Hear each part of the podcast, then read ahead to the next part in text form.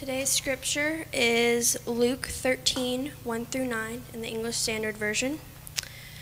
There were some present at that very time who told him about the Galileans whose blood Pilate had mingled with their sacrifices. And he answered them, "Do you think that these Galileans were worse sinners than all of the other Galileans because they suffered in this way? No, I tell you, but unless you repent, you will all likewise perish. Or those eighteen on whom the Tower of Siloam fell and killed them, do you think that they were worse offenders than all the others who lived in Jerusalem? No, I tell you, but unless you repent, you will all likewise perish." And he told this parable. A man had a fig tree planted in his vineyard, and he came seeking fruit on it and found none. And he said to the vine dresser, "Look, for three years now I have come seeking fruit on this fig tree, and I have found and I find none. Cut it down. Why should it use up the ground?" And he answered him, "Sir, let it alone this year also, until I dig around it and put on manure. Then, if it should bear fruit next year, well and good, but if not, you can cut it down." The word of the Lord. Thanks be to God.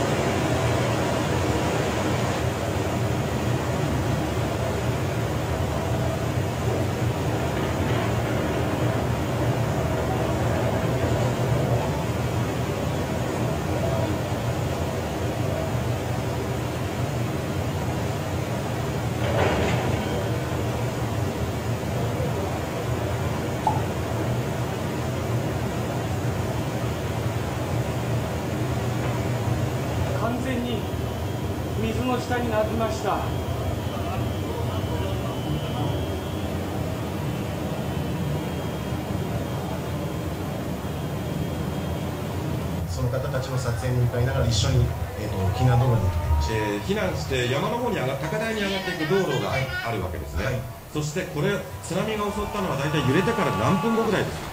さんじゅっぷんはかかっていないさんじゅっぷんはかかっていない大体さんじじゅっぷんまえ後なんでしょうか、はいはい、この雪崩海水がこう町を飲み込むように入ってきましたけれども、ええええ、この時の感じというのはどういう感じなんでしょうか？ものすごい、えー、音と、はい、そしてご覧のように土煙がありましてですね、はいはい、そうですか、あのほとんどこれを見ていますと木造の家屋はもうひとたまりもなく、ええはい、えそして鉄筋の建物だけが残っている、ああ避難している子どもたち、はい、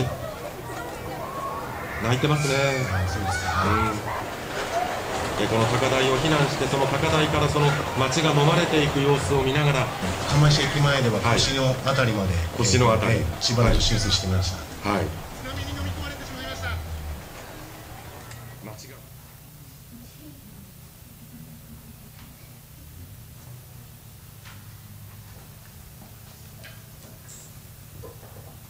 When those pictures started coming in, I sat riveted in front of my computer screen for um, for almost two hours. I remember really clearly the tsunami that hit India a few years ago.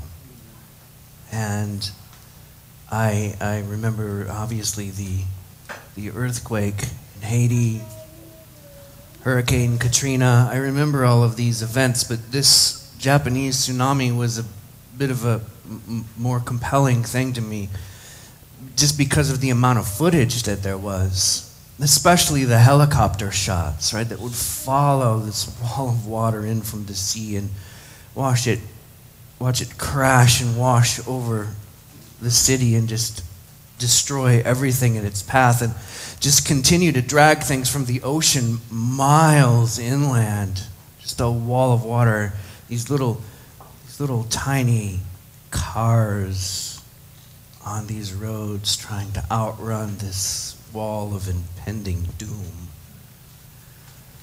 And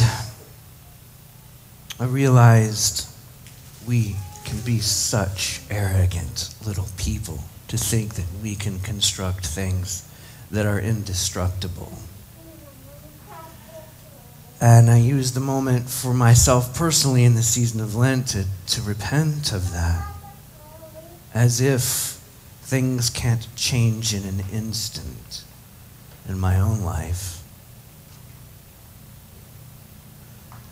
So it wasn't but a couple of days later before videos and blogs started appearing about this, telling us that what we'd seen was the mighty hand of God's wrath judging Japan.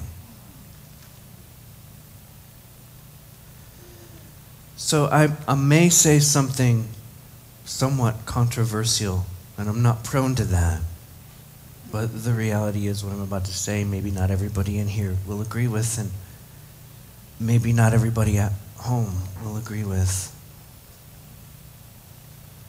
I don't think that what we saw there was the mighty hand of God's wrath on Japan. At least not in the way that it's being portrayed. Today's scripture is a compelling one. It's a glaring one, really, that speaks quite clearly across time to the tragedies of that day. In Judea, they didn't have mass communications like we do, so they wouldn't know what was happening on this island yet to be known as Japan. But their region, when things would happen, it would get them talking in the world that they lived in. And there are two specific things that had happened in this particular scripture. The first is, twenty years prior to this, there was a rebel. His name was Judas Skolonita. And he would not accept Roman rule. He would not accept the supremacy of Caesar. And so he would not pay tribute to Caesar. And he had a band of rebels fairly large with him. Of course, he was dealt with in the Roman way. And so he wasn't around anymore at this time. But some of his band was still left.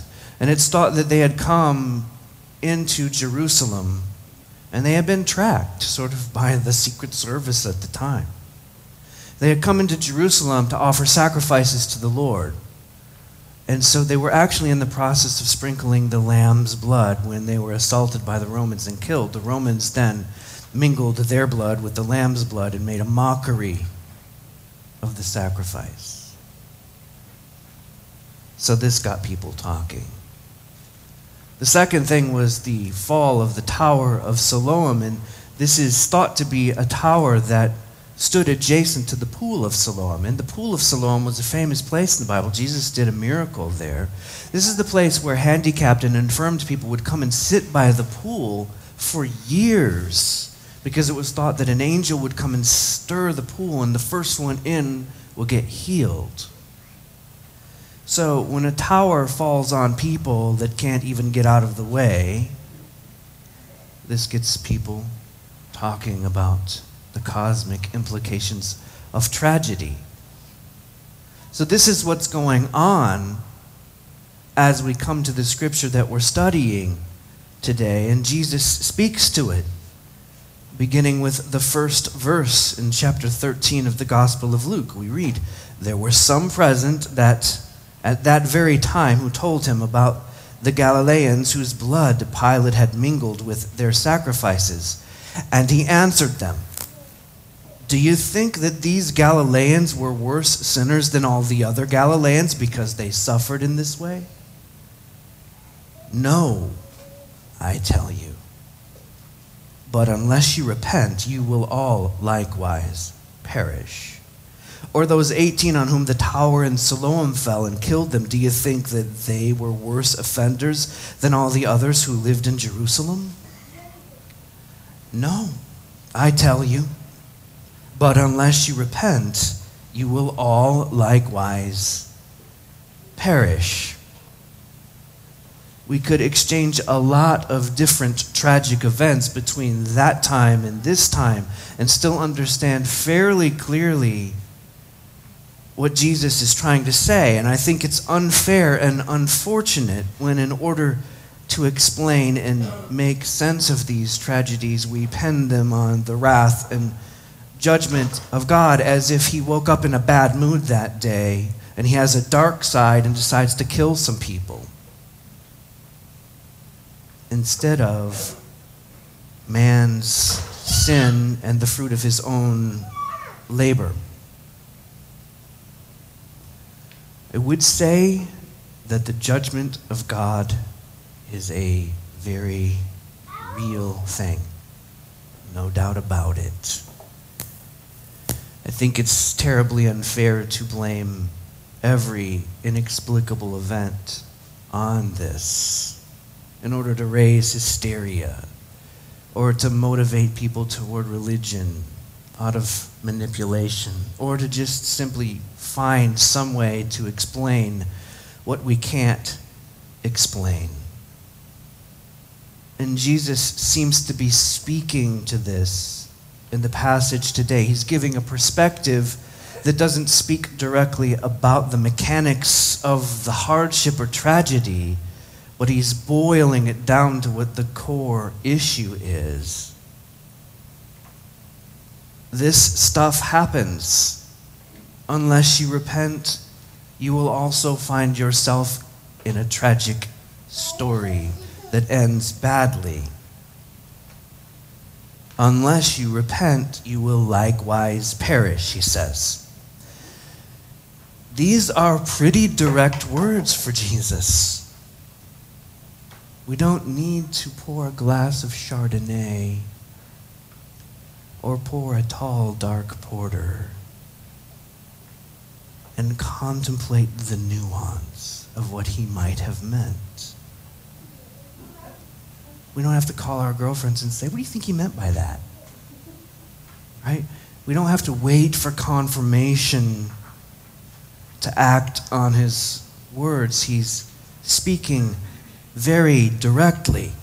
Just because these things have happened doesn't mean these people were worse sinners or offenders than anybody else. But unless you repent, you're going to find yourself in the same place eventually. This is the third week of the season of Lent.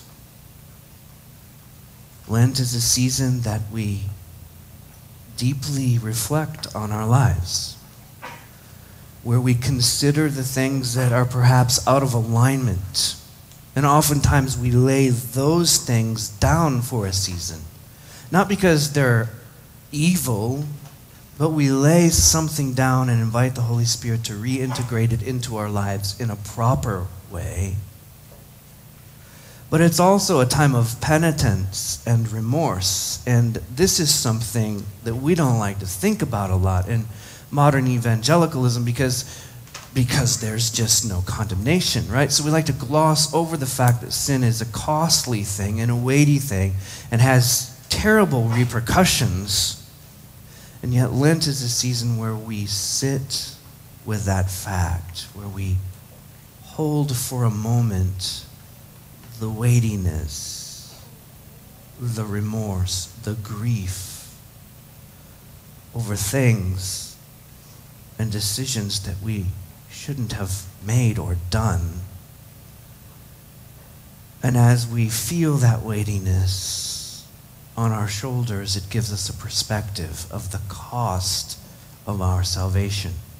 And then, through confession, we release it to God. And then there is no condemnation because it doesn't exist anymore. It's gone. Jesus is saying all that when he says, unless you repent, but he's also saying something very, very specific.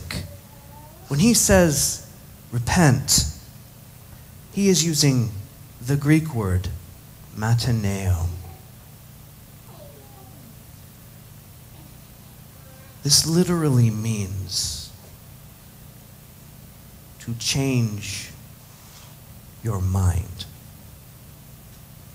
He is literally saying, unless you change your course, unless you rewire your thinking, unless you reorient the way that you're going, you're going to end up in the same tragic story. In this case, spiritually, he's saying you're going in one direction. If you do not turn and reorient yourself to God, you are going to find yourself in the same tragic end. Ever seen one of these before? What is this? It's a diaper. What's it for? Catching waste products. So what do you do when one of those is used? You pitch it. So this process of of of taking the dirty diaper off the baby, throwing it away, putting a new one on, what do we call that? Changing it. Jesus says, unless you change your mind, you will also find yourself in the same predicament. So repentance is all of the things that we think it is, all of the things that I was just describing, but more than anything, repentance is change. If a baby sits in a dirty diaper, several things will happen. One, the baby will smell. Two, the baby's going to grow more and more uncomfortable and begin to cry in increasing volumes. But then the baby's skin will get irritated, right? And a rash will form. And the longer you leave the baby in a dirty diaper, the worse this is going to get. It's never going to stop progressing until the baby's diaper gets changed. It's only going to get worse and worse. No longer how long this, no matter how long this goes on. I'm going to play a video clip. I'm going to have to have you trigger it, Christian, because half the time I lose connection up here of the remote control. In this video clip, we will see an illustration of a husband and wife. The husband has decided to make a change.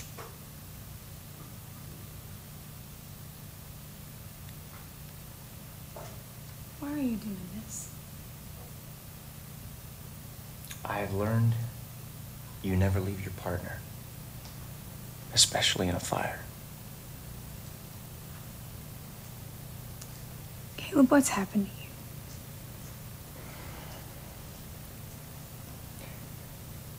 Dad asked me if there was anything in me that wanted to save our marriage.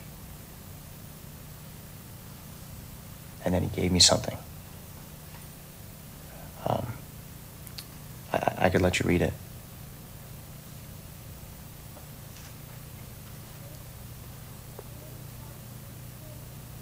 Was it this? How long have you known? I found it yesterday. So what day are you on? Uh, forty-three. There's only forty. Who says I have to stop?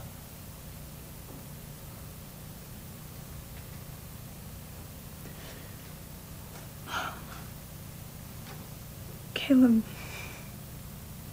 I don't know how to process this. This is not normal for you. Welcome to the new normal.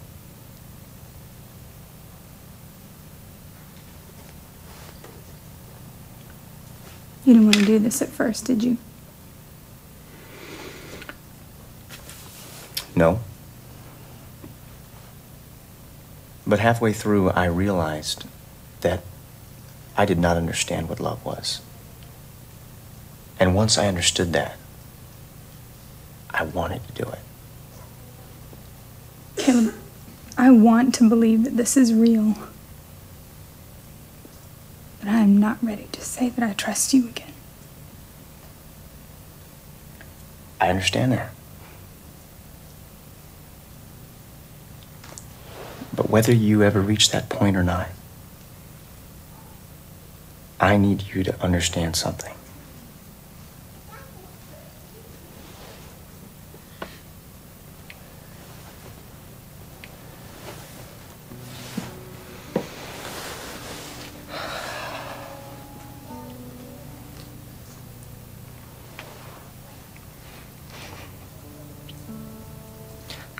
I am sorry.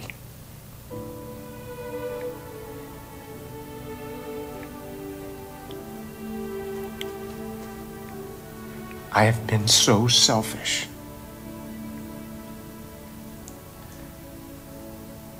For the past seven years, I have trampled on you with my words and with my actions. I have loved other things when I should have loved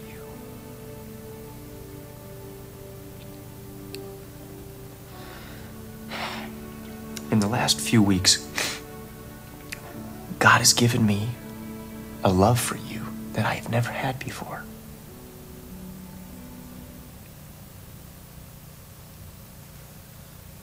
Tsunamis come in more than one shape.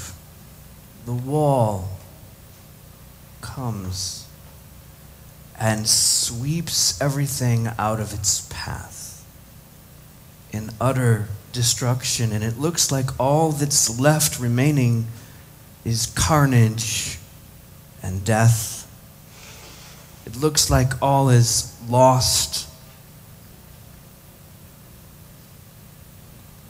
But then the day comes, on down the road a little ways, when the sun comes up again, and it doesn't look like carnage anymore. No matter what the loss, it looks like everything has been wiped clean. It looks like a fresh start. It looks like redemption. God didn't send a tsunami to kill Japanese. God didn't send an earthquake to kill Haitians. God didn't send a hurricane to kill Americans.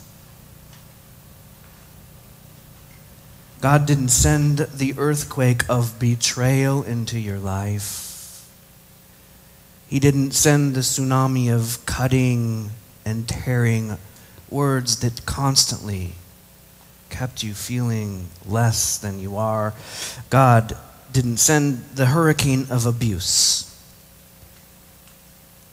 But God redeems everything.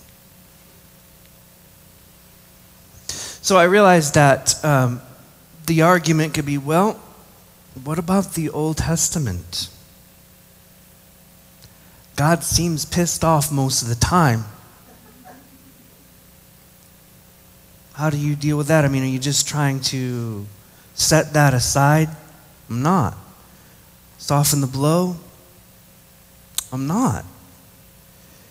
If you read the Old Testament in its context, what you're going to find is God begging his people to please repent, please turn around.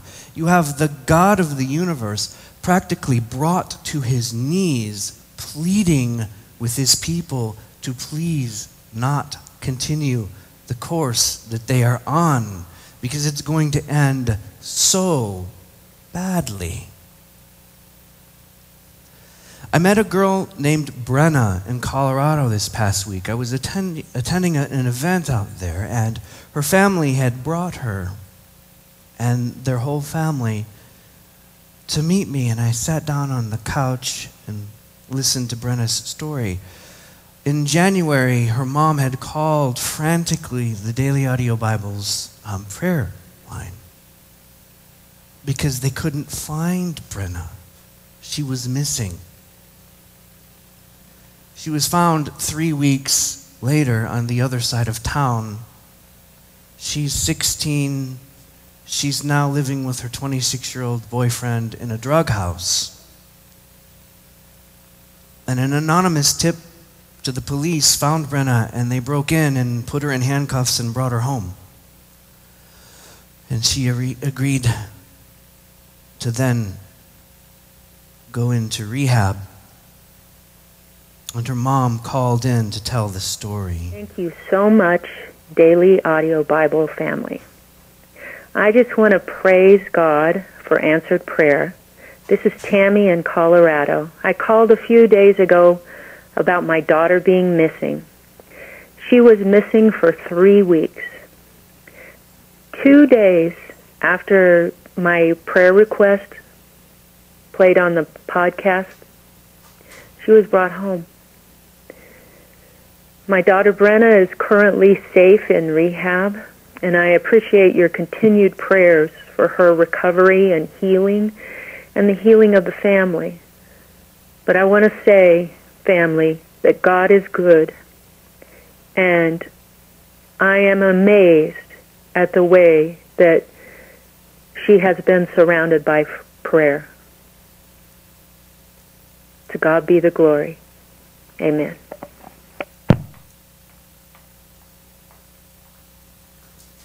Throw up the next slide, if you would, Christian. This is Brenna. Brenna in rehab received a stack of letters and emails, she told me, from people from all over the world that she will never meet. She has no idea, and they're telling her how much they love her, and she's never felt this way before. And as an aside to this whole thing, just a bunny trail, I know that some of you heard the call when it came in. I know that some of you prayed. I know that some of you were praying, and this is a fantastic example of what community can look like. This is a fantastic example of worth that's, that there are things worth fighting for and worth saving. And um, so this is Brenna's story. The reason that I bring Ben, Brenna into this is that her parents, they didn't scheme one day, listen, we have a sixteen-year-old daughter. Let's see what we can do to screw her up. Let's make some rules that she can't abide by so that we can put the screws to her and make it impossible for her to live. Let's treat her poorly and see just how bad we can make her feel about herself. Let's do everything we can to destroy Brenna, and let's live constantly angry at her. No. What they did was beg their daughter to please not continue on the course she was following. Please don't go down this road. This will only end badly. You are only going to pay a price that you are not ready for. You don't understand the repercussions of your actions right now. You have no idea where this is going to lead. Please don't do this. That's the story of the Old Testament.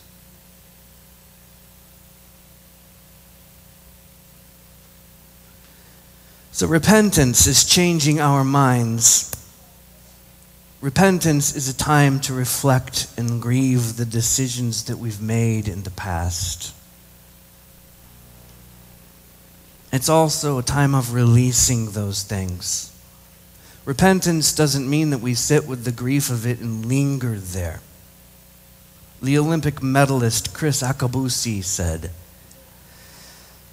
"The past is not a place of residence. It is a point of reference. Your failures do not define you.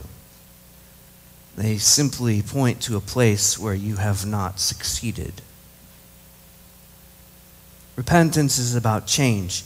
It's about taking off the old poopy diaper and throwing it away and having a new, clean garment. A reset. A restart. After Jesus comments about these local tragedies, he does what he always does. He uses a story to illustrate what he's trying to say. And he says, a man had a fig tree planted in his vineyard, and he came seeking fruit on it and found none. And he said to the vine dresser, look, for three years now I've come seeking fruit on this tree, and I find none. Cut it down. Why should it use up the ground? And the vine dresser answered him, sir, let it alone this year also, until I dig around it and put on manure. Then if it should bear fruit next year, well and good. But if not, you can cut it down. This is grace. This is mercy. This is the rest of the story when it comes to judgment. I believe in the wrath of God. I believe in the judgment of God. I do not believe it is his pleasure. And so he offers the opportunity to repent. And Jesus is saying repentance is required. Change, reorienting, reorientation to God is required, or we're going to end up with this, the same tragic outcome. But there is grace. There is mercy. There is hope. And through repentance, there is change. May we make that change. May we live lives of repentance. Father, we come before you humbly during this season of Lent, and we invite your Holy Spirit, even in this coming week, to further bring things to mind that need to be set aside, areas of life that we have been unwilling to surrender to you personally, things that we need to sit with and contemplate, things that we need to feel the weightiness of and then release to you, never to return to them again.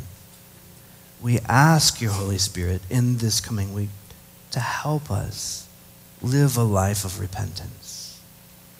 And now as we head to your table and remember the sacrifice of Christ that paid for the weightiness of our sin and redeemed us, we come together in an attitude of repentance as a body.